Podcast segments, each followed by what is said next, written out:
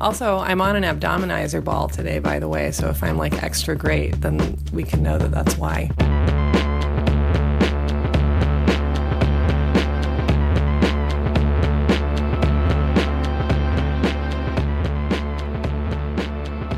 Welcome to You're Wrong About, a show where we tell America what it's wrong about. I'm Michael Hobbs. I'm a reporter for the Huffington Post. And I'm Sarah Marshall, and I'm a writer for BuzzFeed and The New Republic, and also some other places. Today we have a special guest and a special topic, and our guest today is Rachel Monroe, which, Michael, have you read any of Rachel's work? I Googled Rachel this morning, and I learned that I have read a number of your articles, and that you have won a number of awards that I have been rejected for.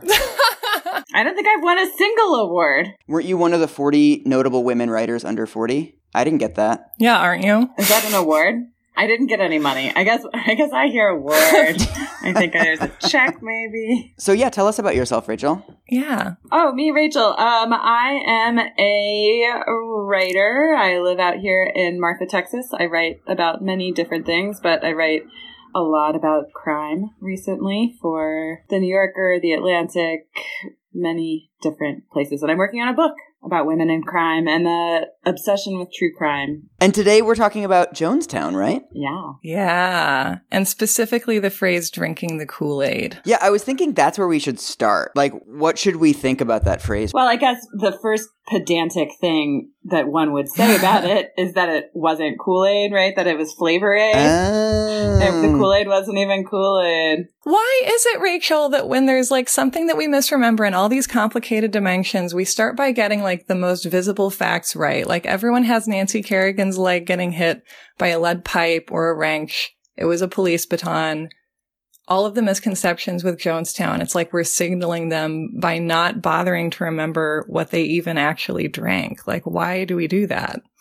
Maybe it's just the lasting power of the brand, right? That they bought the cheap generic stuff, but that word just doesn't linger in our heads in the same way. That's true. Can we start by talking about like what do you see as the culturally accepted version of this? Like when the average like John Q. Driveway hears drinking the Kool-Aid, like what does he think? To put words in his mouth, I guess, it would be that you had a bunch of total crazy hippies. I think a lot of people think of Jonestown as being a hippie phenomenon just because it happened in the 70s, and that these crazy hippies went out and were in thrall of a madman who instructed them to kill themselves, and they all obeyed. That's what I started off thinking too, I think, that there was just this automaton-like quality to the people there. Rachel, do you want to just kind of walk us through it chronologically? Like what really happened? Like how did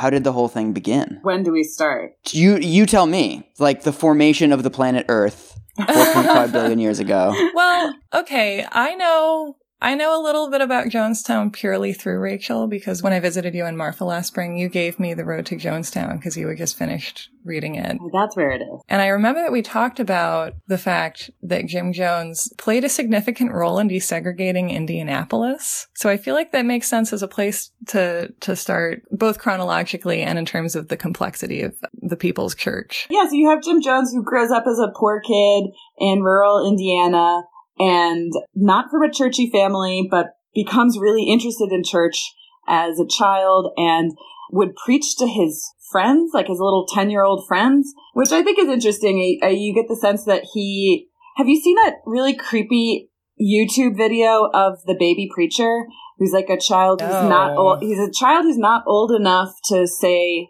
words, I don't know, 2 or 3 or something, and he's in front of some huge church and he's babbling, but he's babbling in the preacher cadence. That's kind of, you get kind of quiet and then you get really loud and passionate, and he's doing kind of the hand gestures, and it's really fascinating and really creepy. And when I think of Jim Jones as a young man, I think of him as the baby preacher mastering these cadences and these rhythms that people would respond to, just learning how to stir people up. He was really attuned to that.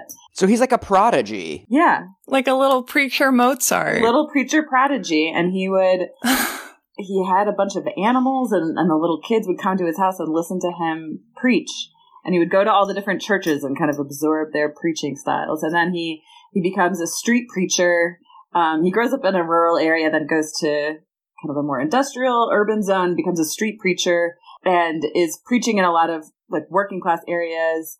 Black churches are really interesting to him. He feels drawn to them.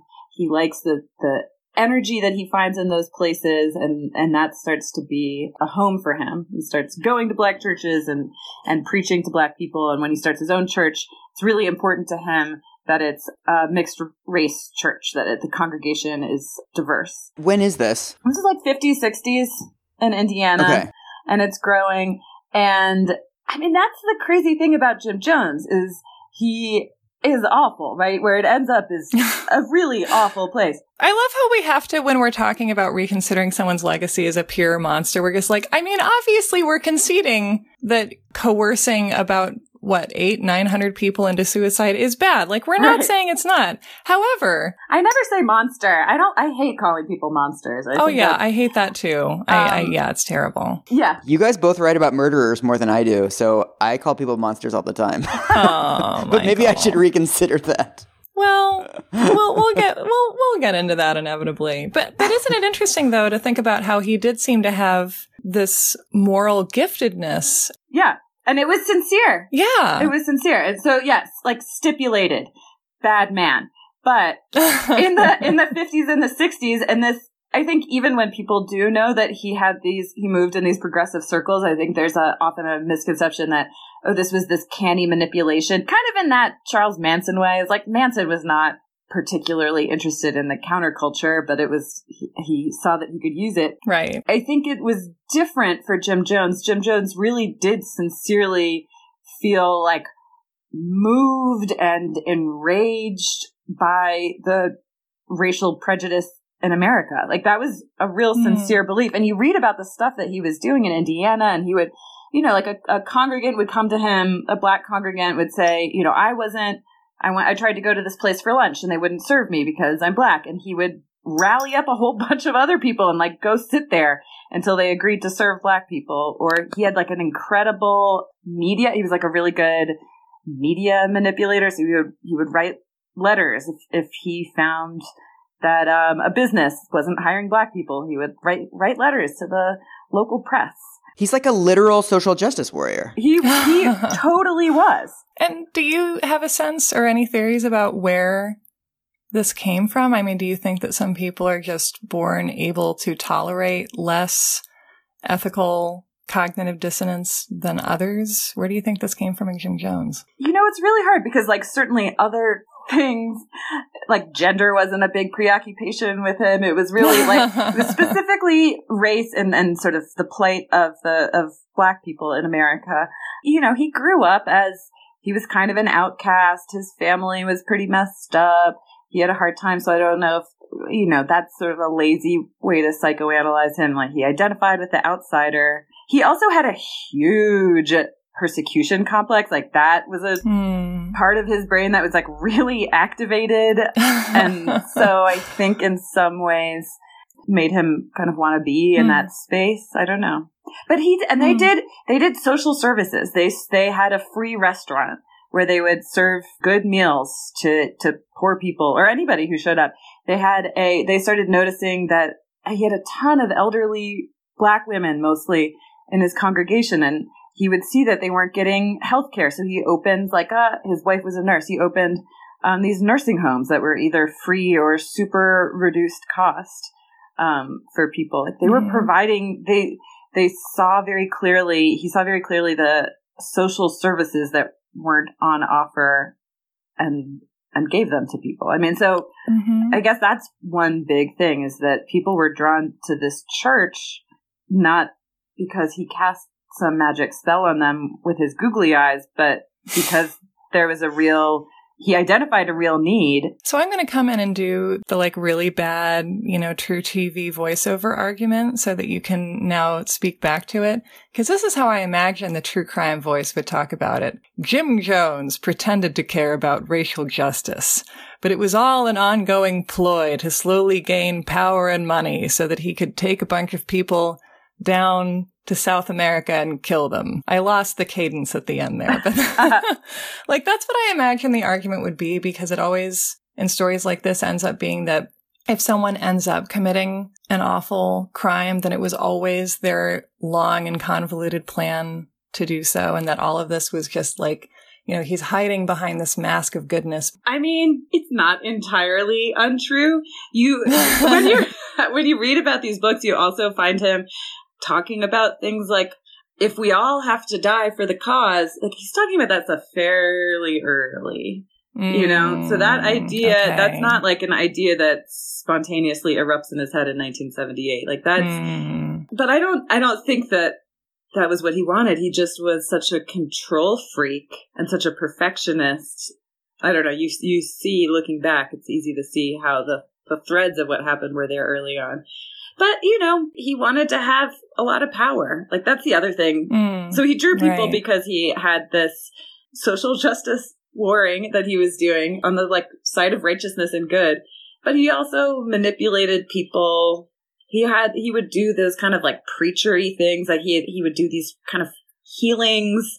He would heal you and he would be like, this disgusting thing was in you. You know, I took this tumor out of you. And it was like, you know, a rotten chicken liver or something. Right. And he did like fake psychic things. Like he would research people in advance and then sort of say like, I feel, Sarah, that you are in Halifax. Like, oh my God, how did you know?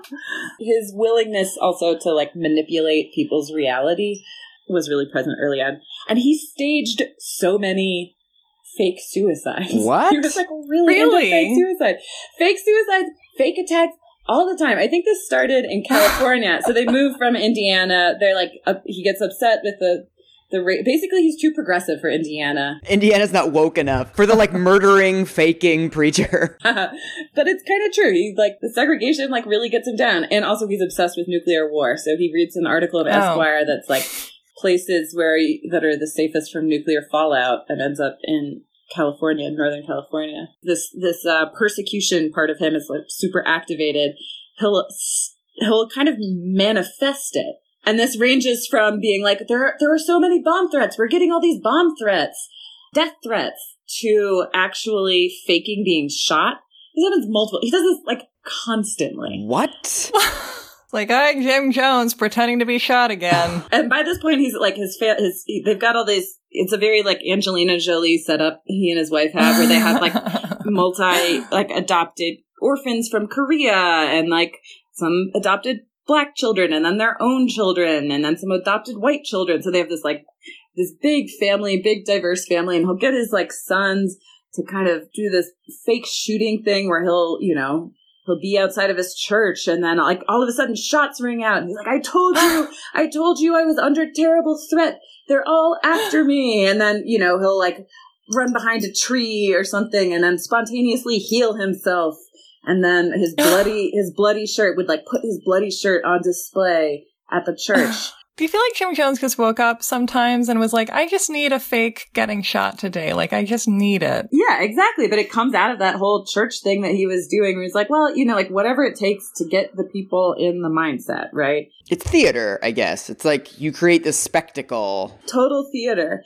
And then he did one also. He had this group kind of, as these people always do, this inside group. I think they were called the Planning Commission.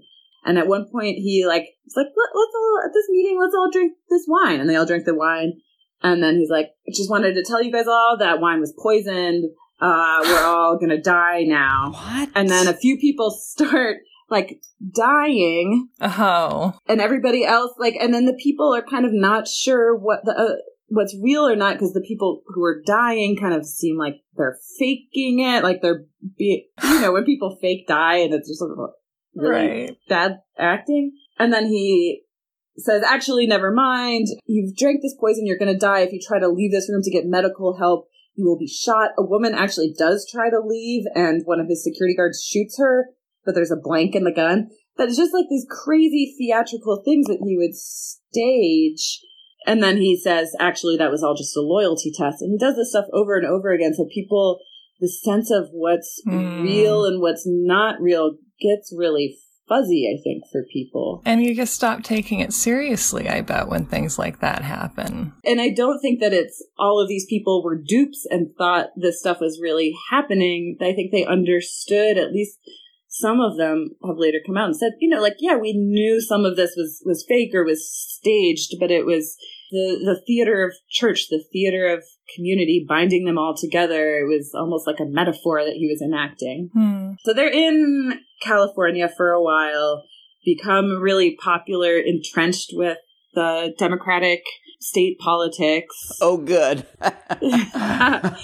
He, like, has tea with Rosalind Carter and Walter Mondale. Like, he's hanging out with top people. Wow. And he becomes, like, a really powerful political figure, hanging out with, like, Black Panthers and stuff. Black Panthers are kind of like, we think we like this guy because he's a revolutionary socialist.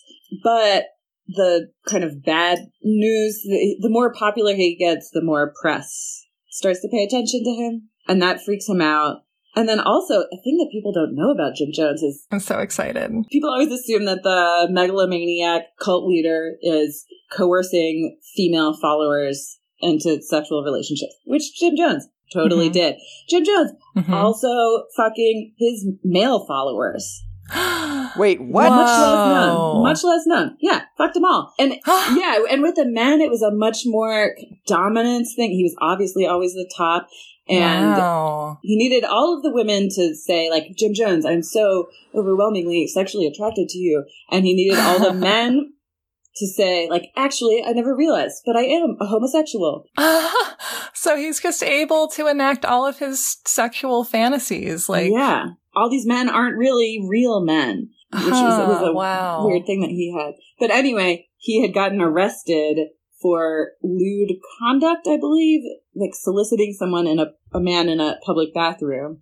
And he was real freaked out that news was going to come out as these reporters start circling around, looking at the finances, looking at the stuff. And what's the level of interest in him at this point? Like, is anyone trying to get him on, like, cult busting or anything like that at this point? I mean, cult busting in some ways exists after Jonestown because of Jonestown. Interesting. Okay, so we'll get to that, I guess. I didn't know that he was famous before the massacre. I thought it was only after the massacre that we even heard of this guy. So, like, what was he doing in San Francisco? Or it was San Francisco, right? San Francisco and LA, you know, they had a fleet of buses. They would travel around.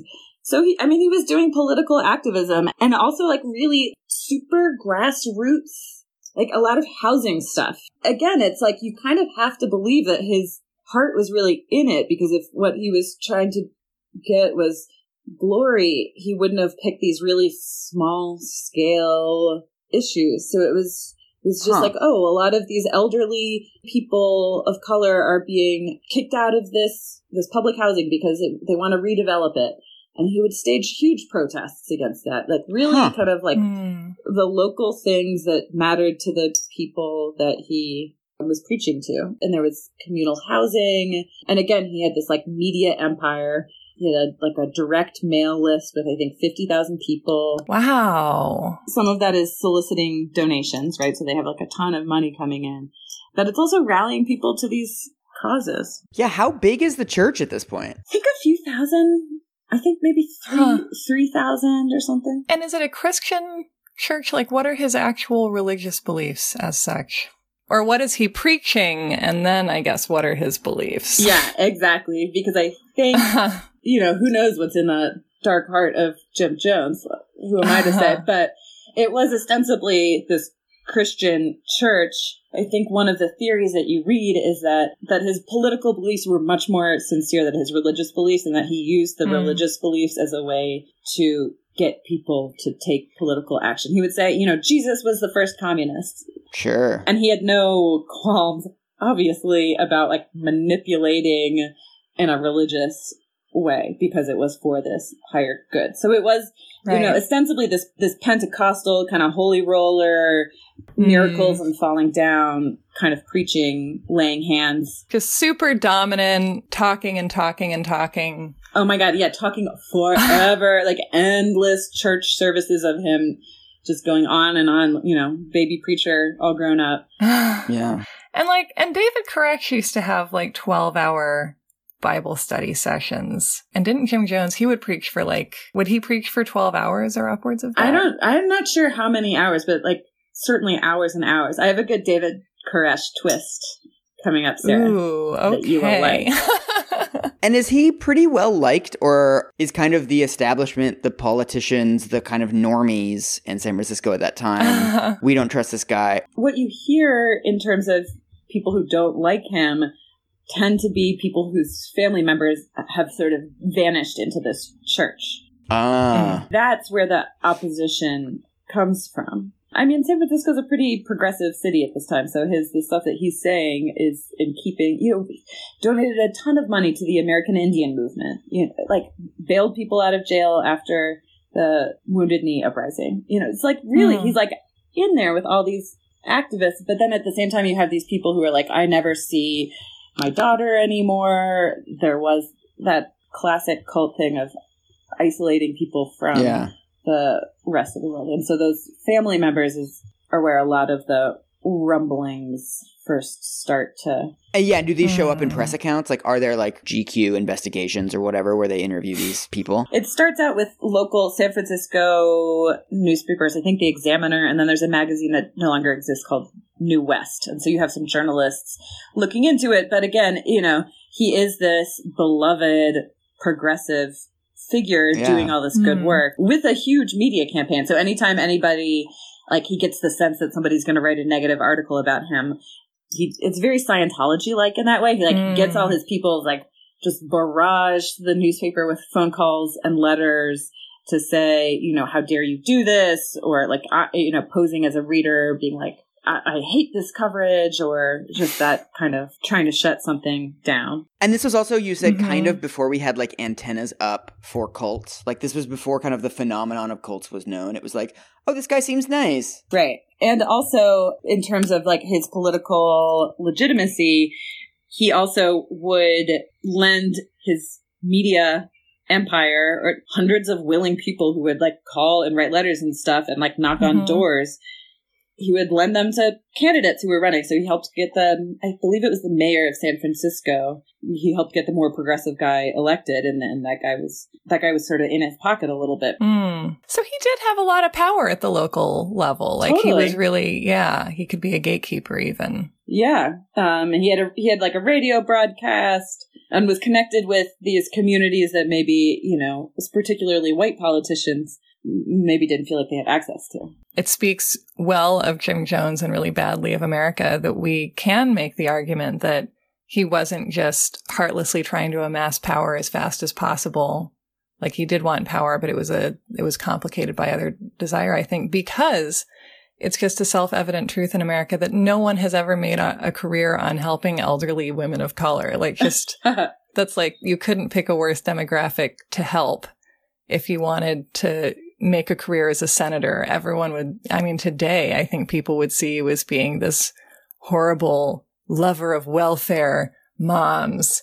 You know, I mean, that's the demographic that gets most ignored by politicians trying to curry favor. I mean, I guess the cynical explanation is there's maybe a cynical edge to his affection for particularly that population is that, you know, the more people that you have on Social Security with like a fixed income or a pension or something coming in, you get them to the church. And in a way, it wasn't just this evil thing of like, we want to steal these old women's Social Security checks. It was a communalism kind of thing, right? So he's like, you turn over your check to us. You live in this communal housing, and we will like provide for your food and your healthcare and stuff with this money that you give us. They were kind of creating these ad hoc systems of care that were failing otherwise, but it did mean giving up your money and your control. If I didn't know how this all ended, I would probably really like him right now, right? Like, even with the weird media manipulation and even with the weird faking being shot, his heart's in the right place. He's doing good. Like, if you're going to have a problematic demagogue, like, I'd rather have a problematic demagogue that's actually trying to make things better for marginalized people. We just had a big mega church in Seattle where it was the same thing. This guy who's like controlling the media and amassing all these followers and stuff, but like, he didn't do shit. He was like trying to make things better for like rich white people in Seattle.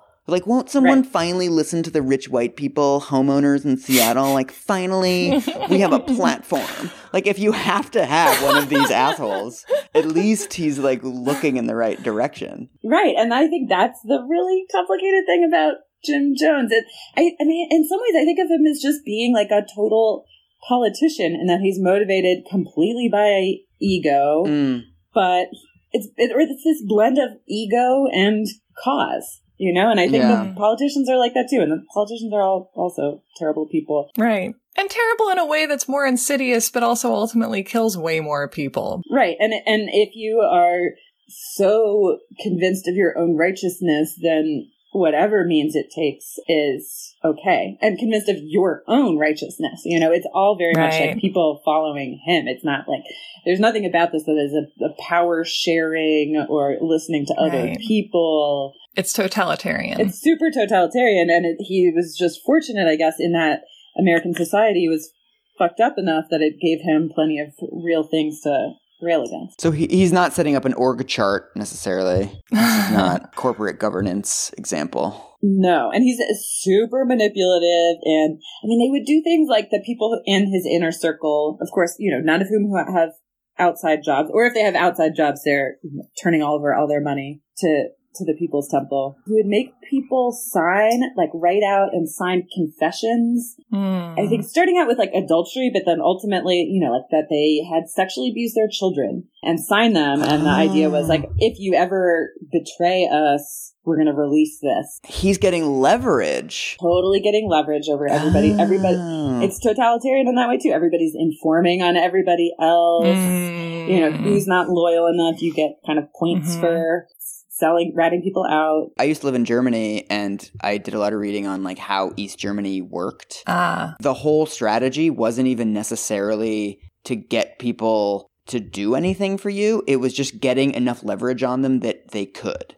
It was just like getting people spying on their neighbors, who's cheating on their wives, who's gay, who's using drugs. And then you just get these files on everybody. And it's like, you don't even need to make them do anything. It's just like, now we know if we ever need you, we know that you're, like, stooping the kids whose soccer you coach. And it implies a view of society where you just need to be constantly ready to flip on anyone at any time, because you never know when, like, the men are going to come. And sometimes you would have them sign just blank pieces of paper. It's like they would write the confession be written in later. Oh, that's not good. But again, it's this atmosphere of paranoia and persecution from all sides. And was he feeding his congregants this idea of, like, they want to destroy me and ruin your life? Yeah, they're at the government. And again, it's like, it's the 70s. He's not wrong that, that the government is, you know, doing creepy things.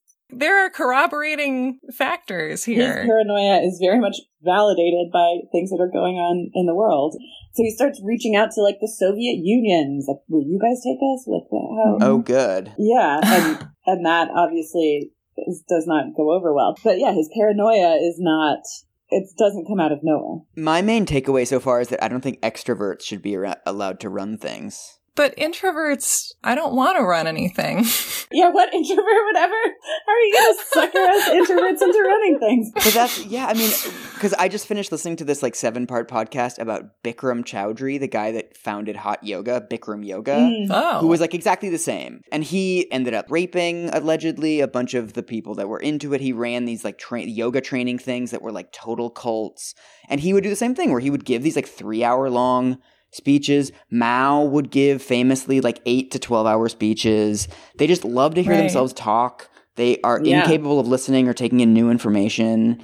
They're incapable of just, like, thinking as another person. Like, the ability of empathy seems like the first thing to go, right? That everything is about you. And somehow they're able to get people to, like, hitch their trailer to them. Wait, and that's your perception of extroverts? Every extrovert is like that, yes. Every extrovert is a cult leader. I mean, obviously, like, introversion and extroversion is obviously a huge spectrum, and there's, like, a massive, you know, there's different kinds of extroverts and introverts, but it just seems like it's taken everything I think of about extroverts, but, like, exaggerated it by 1,000 times. That, to me, is, like, the ultra extrovert. Like, one of the things that this hot yoga dude always said was that he can't be alone. So he has these, like, women with him all the time, like, giving him foot rubs and stuff. And Hitler was like that, too. He can't be alone. Yeah, don't trust someone who can't be alone to, like, be in a policy-making position, I would say. You know, you hear this from politicians all the time, and it's very benign as a thing. Like, oh, I like to have people around. But then it does become this, like, compulsive thing where you just have to have somebody who you're, like, bouncing yourself off of all the time. And you're not even, like, listening to them or asking them questions or gaining information from them. You're, like, talking at them. And yet you still need it, which is totally, as an introvert, totally baffling to me. Yeah, if they don't reflect what you need them to do, then it's like you are being wounded. I find that very scary. You know, I figured it out. I figured out the best situation for everyone, and I'm going to rope everyone into my emotional reality, my sort of, you know, what works for me, what makes sense to me. It just has to work for everyone. And because anybody who's like, I don't want to live this way, or even I don't want to, I did this for a while, I don't want to live this way anymore, is deeply threatening to his ego. Because once all of these other people become part of your ego structure, like, they're not even real people. They are a part of you. And if they defect, it is deeply betraying to your soul. Right. That makes me think of reading that I've done about the psychology of people who are physically abusive to their partners, and how domestic violence, like, the way that people describe their need to be physically abusive, is this idea of the victim of your abuse holding this power over you, and, like, the terror of them leaving you, and the terror of them not going along with your version of reality and being totally loyal to you, and you have to just make sure that they're on your side through sheer physical force. And it feels like the most terrorizing behavior is rooted in that terror. Oh, and it's like desperation. It's like you're desperate not to lose them, and you'll do anything, including harming them. And you're like, I just have to terrorize you into validating my beliefs and staying with me. And, like, if I can't do that, then I'll die. Like, what will happen to me? Wow. Right. And you are less real than me. Like, you are fundamentally, because you're sort of actually just a part of me. And that's why it's like, this hurts me just as much as it hurts you. With Jim Jones, I also imagine he must have at some level been cognizant too that if people were defecting, they would start to talk. Yes. Right? About all the crazy stuff that was going on behind the scenes, where it's like the more extreme the inside of the organization gets, the more you have to keep those people in, because once they go out and start talking to the newspapers, it's going to, like, the whole thing is going to start to fall apart. So he must have gotten more and more strongly, like, you have to stay here. Exactly. And the secrets, it's a system that's bound by secrecy and fear, and it just can't abide. There's no looseness there. It's like a very brittle structure. And once one person leaves, then it becomes a possibility. It's sort of the unthinkable now becomes thinkable. And now are other people going to leave? And whatever perfection that he had in his mind, it betrays his idea of, like, no, this is great. We're having a wonderful time. Everybody's super happy. It's perfect. So they all have to live, like, in a compound or a... So not everybody. So not all 3,000 people or whatever congregants, but the people who were closer in lived in these kind of dorm-like situations. And and there were even people who were, there was a lot of pressure to, you know, you don't have Christmas and Thanksgiving with your family, you have it with the church, and distancing you from other family members who are not members. So you have to show you have no God above Jim Jones. The interesting thing that he's able to do is build this congregation that is majority Black, or I think it ends up being something like 45% Black women, but also, like, a lot of guilty hippies who are mostly white, and activating them by being sort of like, oh, any kind of resistance is a sign of they're bougie. They're bourgeois programming. That's how you get, like, a guilty lefty to do anything. You're like, oh, rather bougie of you to not do this. Right. I guess there's also probably something, I always think about this with Scientology, that, like, at the lower levels, like, when you're first getting into it, it's actually pretty great. It's all this, like, stress relief stuff, and you're making friends, and it's like you're doing your day job, but then, like, once a week you go hang out with these, like, cool new people who are, like, helping you get your life together. And then it's only as you get in deeper that you're like, oh, this is, like, maybe not totally in line with my values. But by that point, you've already invested so much time, so you have all this sunk cost, and you've made all these friends, and you've adopted this as your identity.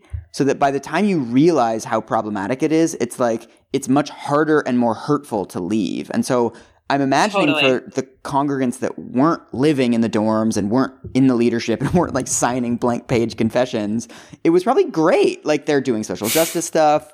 They're meeting all these cool new people. They feel like they're part of a national movement.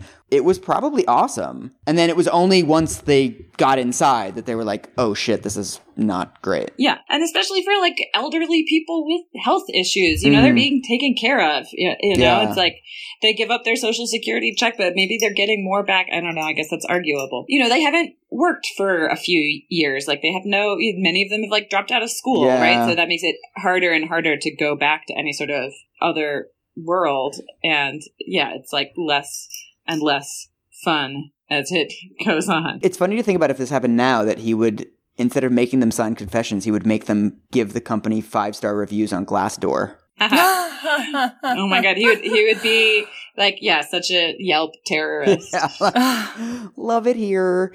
So yeah, how did they get to Guyana? As he is feeling more and more persecuted, as these media stories are coming out, there were a couple high-profile defections, like people from the inner circle. There's this custody battle that's like ends up being really dramatic. There was like a couple that came into the church. He impregnated the wife, so she had his baby, ostensibly. That's not great. Yeah, you know, it happens. And then the parents left the church, but essentially like the child was more or less kidnapped, so he became like really fixated on this kid as these guys often are, like my son, you know, my offspring. I mean, if you were talking about like literally like this is a part of me, like my ego structure, very literalized. Yeah. The press stuff is getting heated. He's worried about the IRS coming. These defections happened. He's got this court case for the lewd conduct thing that he like really doesn't want to become public. Does he feel that his congregants would, that would be a blow to their ability to have faith in him or see him as this larger than life figure? Yeah. I mean, he obviously has some like extremely complex things about like men having sex with men. So yeah. And if it's something that he's in control of, then that's one thing. But although that was always a secret, I think, the sex that he was having with his male followers. So anyway, they like decide that they are going to, it's this sort of like a plan B, like a plan to sort of flee, a contingency plan.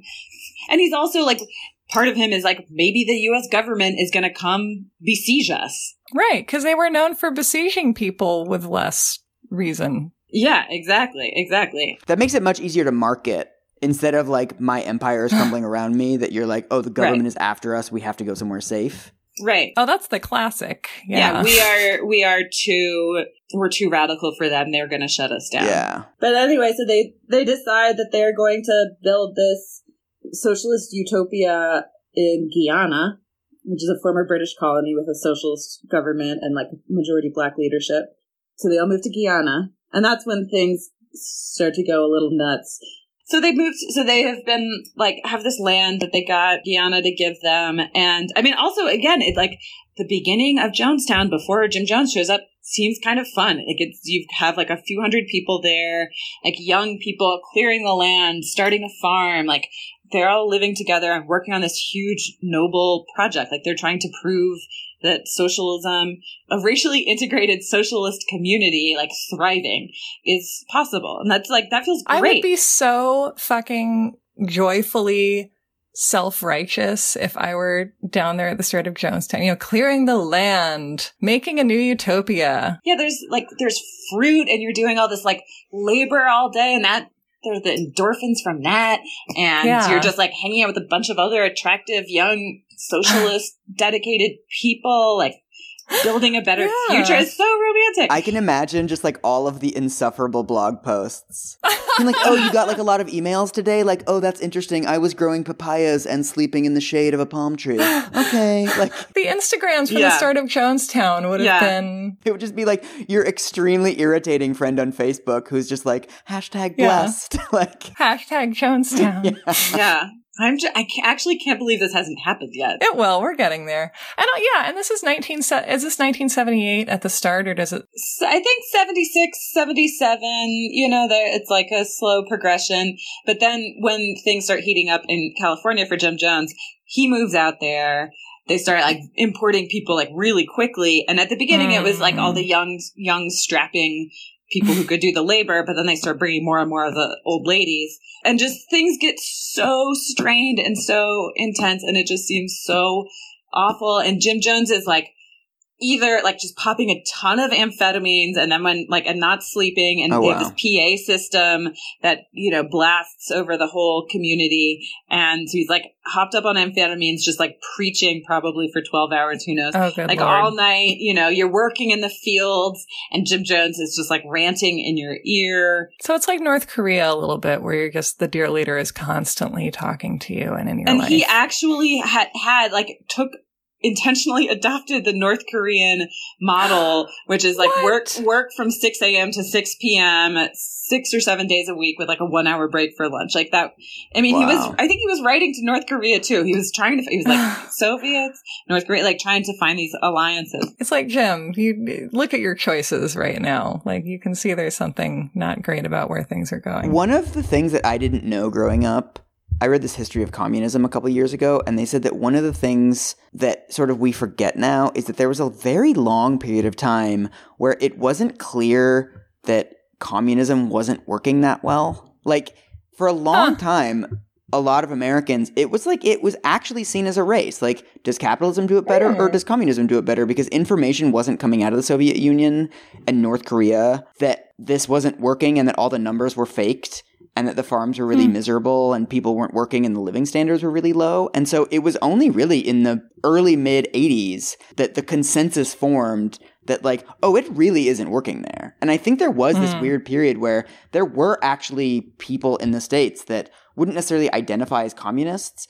but were kind of like, well, it works pretty well. And like, it is worth looking into this because it seems to be working in Russia. The information that we have is that they're growing lots of crops and people are happy and they're living on these farms that do sort of seem utopian. Yeah, I mean, both communism and capitalism have strong reasons to spread the brand and like, you know, smother dissent. But then the thing with Jim Jones is, you know, part of it is you look at what he built and you're like, oh God, if only Jim Jones, if you could sort of subtract Jim Jones from this equation, you would have this like nice, this integrated, super progressive activist congregation, and you would have this like cool agricultural commune in Guyana. That would be great. That all seems fine. Like, you can't really subtract Jim Jones from it because it all kind of formed around him. Like, he was so central to it because his ego catalyzes like the raw force behind all of this. Totally. Yeah. Exactly. There's so much here about like organizational cultures too that maybe if he had done it. I mean, maybe if he wasn't a crazy person, basically. Maybe if he had done it in a way where he really was building an organization, or he was building structures with succession where it wasn't 100% built on his personality. Like, if he was installing some form of rule of law and checks and balances in his own structure, maybe it would have lasted longer, or maybe it would have been a better force in people's lives. Because the thing with those personality-led cults is that once the personality of the person starts to erode, the whole community erodes because they haven't put in any structures in place to support anything other than them. And so it sounds like once he starts to lose it, and once he's taking methamphetamines all day, then the whole system breaks down because he's the bottleneck for making all of the decisions, I suppose. And I don't think that that's not just sort of like an accidental oversight on his part. I mean, I think to me, like, this is what belies his standing as this warrior for justice or whatever, is that he didn't do that, because that actually fundamentally he wasn't trying to build kind of these lasting coalitions or something. It was the fundamental important thing to him was serving his ego. Right. He was starting with himself and building everything around it, not starting with like the justice and building everything around that. Yeah. Right. And again, to me, that's like the politician thing, is that you see that in so many people, whether their politics are good or bad. So is Guyana, is the compound expanding really quickly? Is that kind of what puts more strain on it? Yeah. So through 77 into 78, you have people just like coming in to the point where, you know, 50 people a week or something, 100 people a week, couple hundred people a week. And then by mid 77, you have 1,000 people living there. That's a lot of people, dude. And are they eating enough? There's like, it's actually kind of bad. It probably could have worked as like a small scale social co-op, agricultural co-op thing if they had time to kind of grow it slowly. but they had terrible soil. You have like a ton of old people there who can't really work in the fields. Like, definitely not enough food. Things get more desperate. Probably a lot of like accountants and stuff that don't know how to like plow sweet potatoes too. Like, there's probably not a whole lot of expertise there either. Right. Oh, no. And especially like in this place that none of them have any background in, just trying to figure this thing out, and people are just hungry. Jim Jones forgot how hard colonialism can be at times. Exactly. And, you know, like, to his credit, he is living in a communal situation. It's not like he's not doing the Rajneesh, here's my, like, parade of Rolls Royces things. Like, money actually...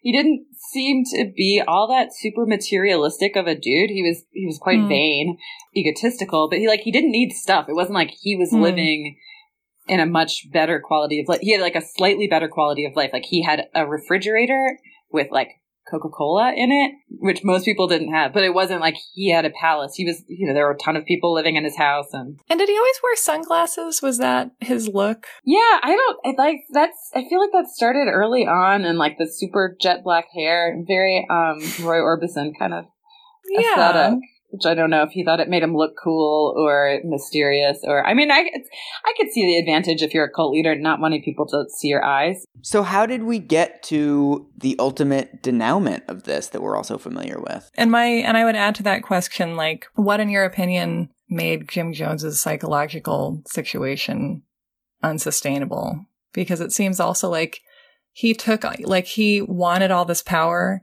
over people, and he was given it, and it seems to have, you know, made him go a little mad. That's my guess in the dark.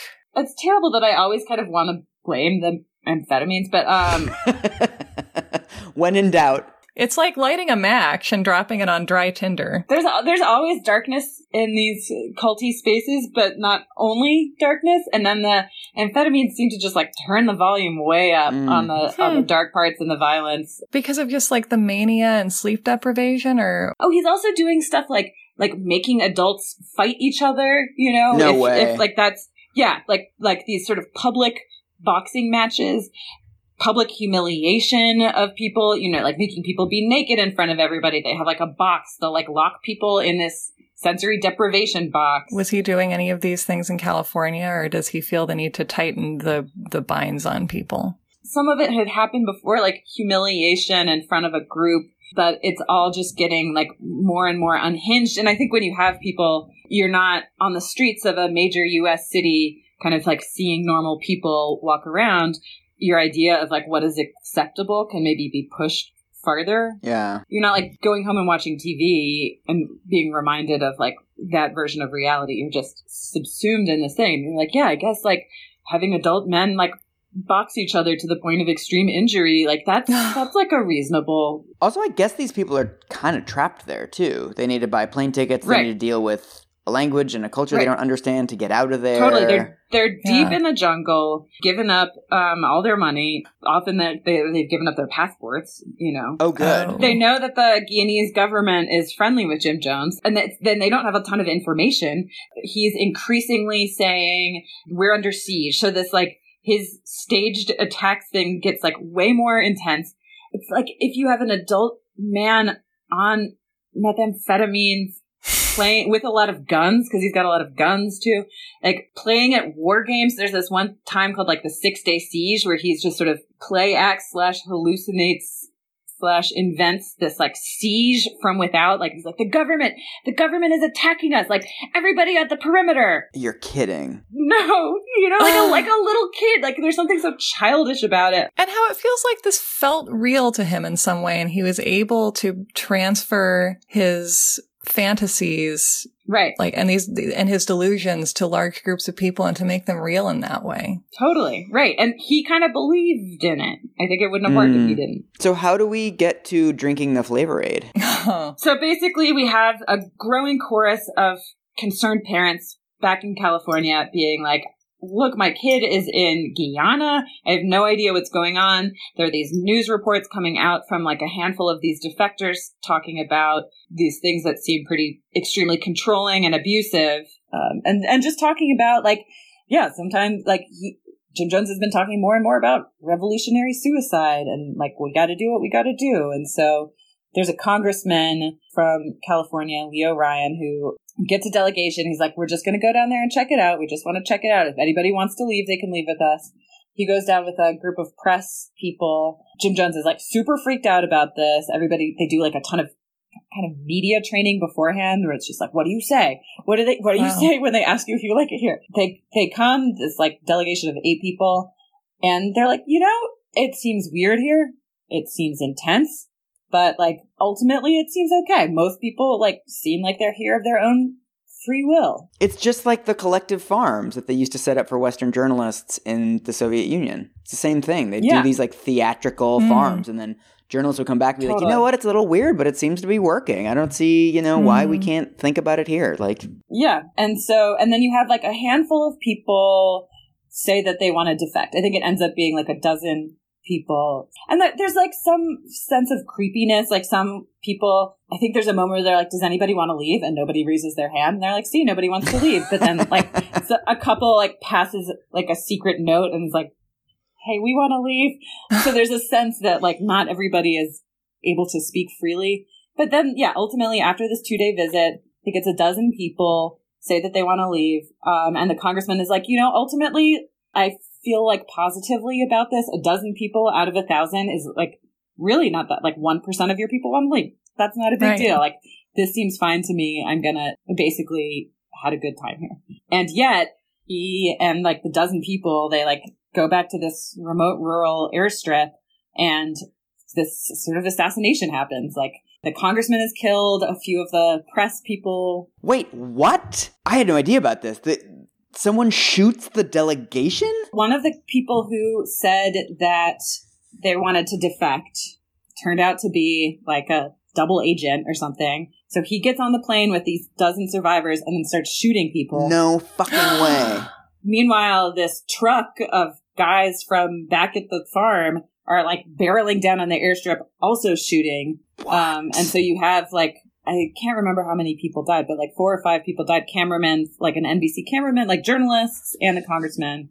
And then there are these 2 like little planes. The 2 little planes like take off with whoever managed to get on. And then you have, you know, a half dozen people there, some of whom have been shot and are alive. And they're like, fuck, we're stuck out here in the jungle with these people trying to shoot us. Holy shit. You know, and the planes just took off. This is a huge deal. I think Jim Jones, he knows at that point, this is not something that you come back from. Right. Like, he knew what he was doing, and he knew if this, then that. Right. Well, it's also really interesting that, you know, it seems as if he's dodged a bullet. If he'd been able to not send a death squad, right, that was functionally just so unnecessary unless you have like deep paranoia. He succeeded. Right. The congressman came and the congressman was like, I think this is fine. That's a huge victory. He had like Jim Jones has won. Is that what triggers the Flavor Aid? Like then he realizes what he's done. It's a classic murder-suicide move, right? But like rather than just being like in one romantic relationship, it's writ upon, you know, 1,000 people. I would rather destroy myself than let you go. So yeah. So meanwhile, so as he sends these guys off to like his death squads off to kill the congressman,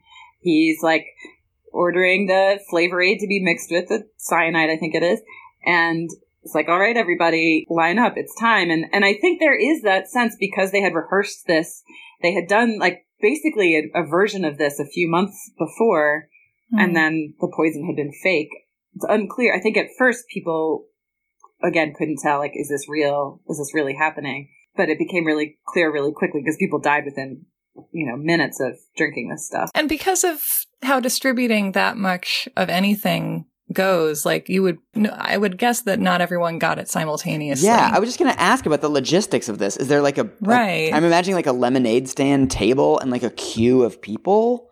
I think that's right. And I mean, the creepy thing is that there's he did these audio recordings of all of his speeches, and there's an audio recording of this. Like, you can listen to it. If you really want to know about the logistics, you can hear it. Ugh. It's all recorded. You can hear people screaming. And you can hear people saying, like, wait, do we really have to do this? Like, can't we go to Russia? You know, and him being like, no, no, no. He's a great manipulator. He started with, like, the mothers and the children. And I think 300 of the, like a third of the people who died were children. And so once you've given the poison to these children, it's hard to maybe feel like you want to save yourself after that. Yeah. Right. And then he also had the perimeter ringed with his security team, who were these guys with guns. A couple people did manage to flee, but really just a couple. Wow. And then once you get out, you're in the jungle. Right? Exactly. You're in the jungle. You know, what do you even do? You're in the jungle. You're completely alone. Everything you've built your life around has been destroyed. And I think, and he was able to frame the suicide as this revolutionary act, as a political act. It wasn't sort of like we're all committing suicide. It was we're committing revolutionary suicide. That this is, we're fighting a battle. This is a victory of a kind. And it was also very much like, if we don't kill ourselves, they're going to come kill us tomorrow. So that framing of it, I guess, I don't know. These people were super desperate. The classic triangle in interpersonal drama is victim, villain, savior. Mm-hmm. And if you can create a narrative on these people that you've already have such psychological power over that, you are the victim. I am your savior. Someone else is the villain. I am saving you from this other force. That seems like it would be so powerful. And these people have been in Guyana for a year or 2 years. They're not getting newspapers. They're not getting news broadcasts. They have no idea. Right. He's sort of creating their whole reality. And this is at a time when the United States does feel like it's sort of spinning out of control. So these stories that he's telling of invasions and immediate threat and, we're surrounded, that doesn't seem as crazy as maybe it sounds from the outside.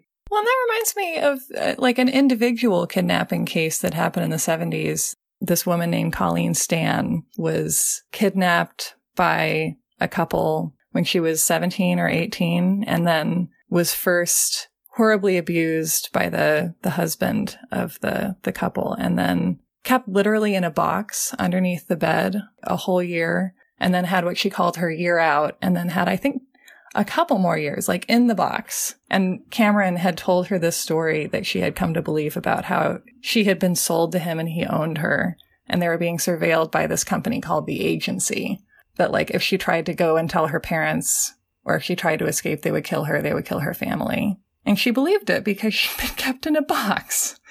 And so when she escaped and this went to trial, it was a very hard sell for a jury because they were just why didn't you run? Why didn't you leave? Yeah. Why didn't you leave during your year out? Why did you believe that? I think there's a sense of I wouldn't believe that. My psyche is uncrackable. Mm. But it's just how do you know? You've never been kept in a box. You've never farmed in Guyana for 2 years with sermons on for 12 hours a day, not getting enough protein. We don't know.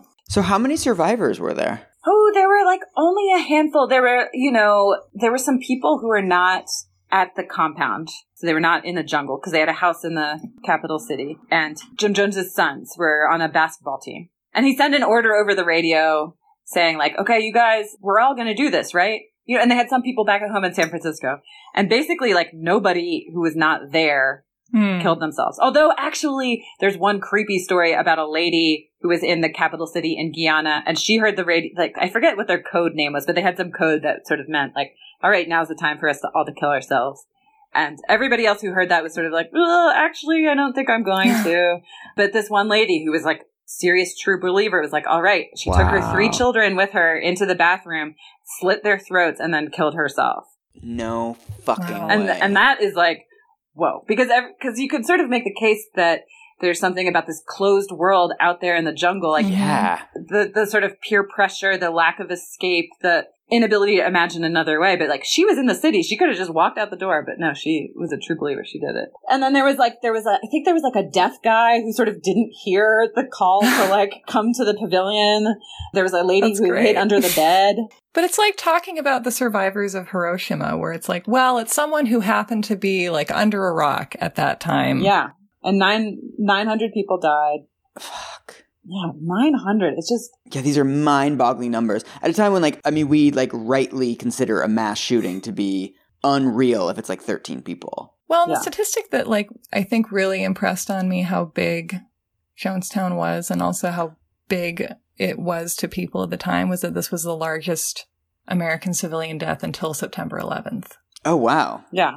So there's 3 decades of nothing was ever as big as Jonestown. And what is the response then? I mean, what happens? Well, I think, I mean, the super interesting legacy to me is this growing kind of cult awareness movement that comes out of this, where people are, and that's just, you know, there's a number of other like intense cult actions that happen around this time, but you have these organizations that like talk about, you know, like our young people are being programmed, and there's just sort of like you guys are saying, there's not necessarily a huge awareness in the 70s of the way that trauma works or the way that manipulation works, and so these cult awareness groups try to make that more known. But then you also have the situation, Sarah, this is where David Koresh comes in for you. Is the Cult Awareness Network is run by, I think she's the daughter of Leo Ryan, who's the congressman who's killed at Jonestown.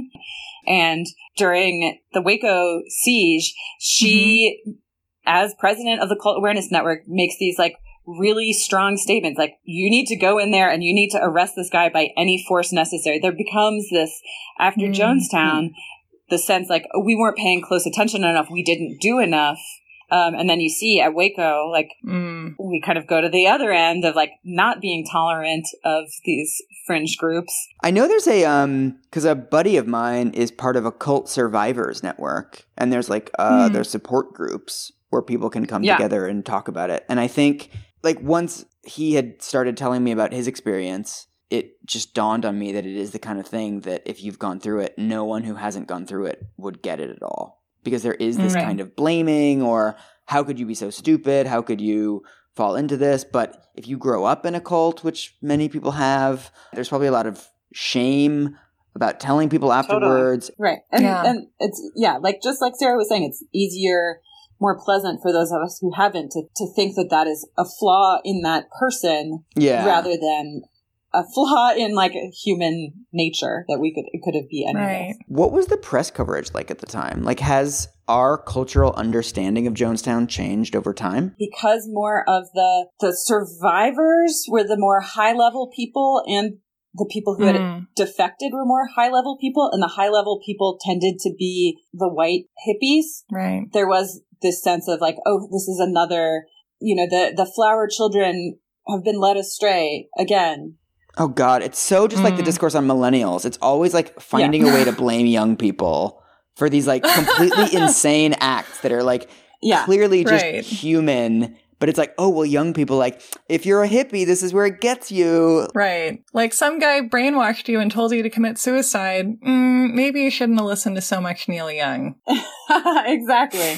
So, Rachel, after like researching this, like, what do we tend to get wrong about Jonestown? I mean, other than the details, what are the lessons that we should take from it versus what we actually have? Well, I think there's too quick of a movement after these things to be like any alternative movement, anything that's trying to be an alternative to the mainstream way of life, any sort of communal living, anybody with strange beliefs or ideas, anybody who dissents from the mainstream is like actually a murderous freak. That's just the saddest thing about the way that these things that start out as exciting progressive things end up being fodder for reactionary forces. And so, I think it's like, take the lesson of Jim Jones. He identified some real problems in society, and then he thought that he was the solution, not the case. And maybe it's just that the more that we improve social services for all of us as a whole, the less room there will be for these like charismatic maniacs to come in and be like, I'll save you. You know, if we can like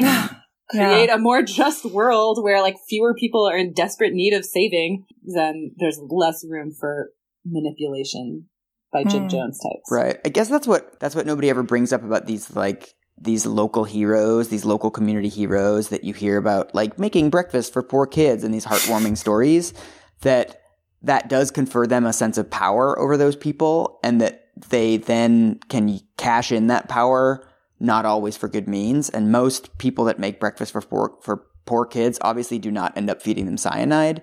But it does, when you have these little pockets of informal justice mechanisms, it creates a vulnerability. Yeah, exactly. And they're based on individuals rather than sort of like this diffuse network of care and mutual responsibility. Right, that's accountable and transparent. Yeah, it's less sexy, it's less charismatic, but it's less able to be exploited. It's less culty.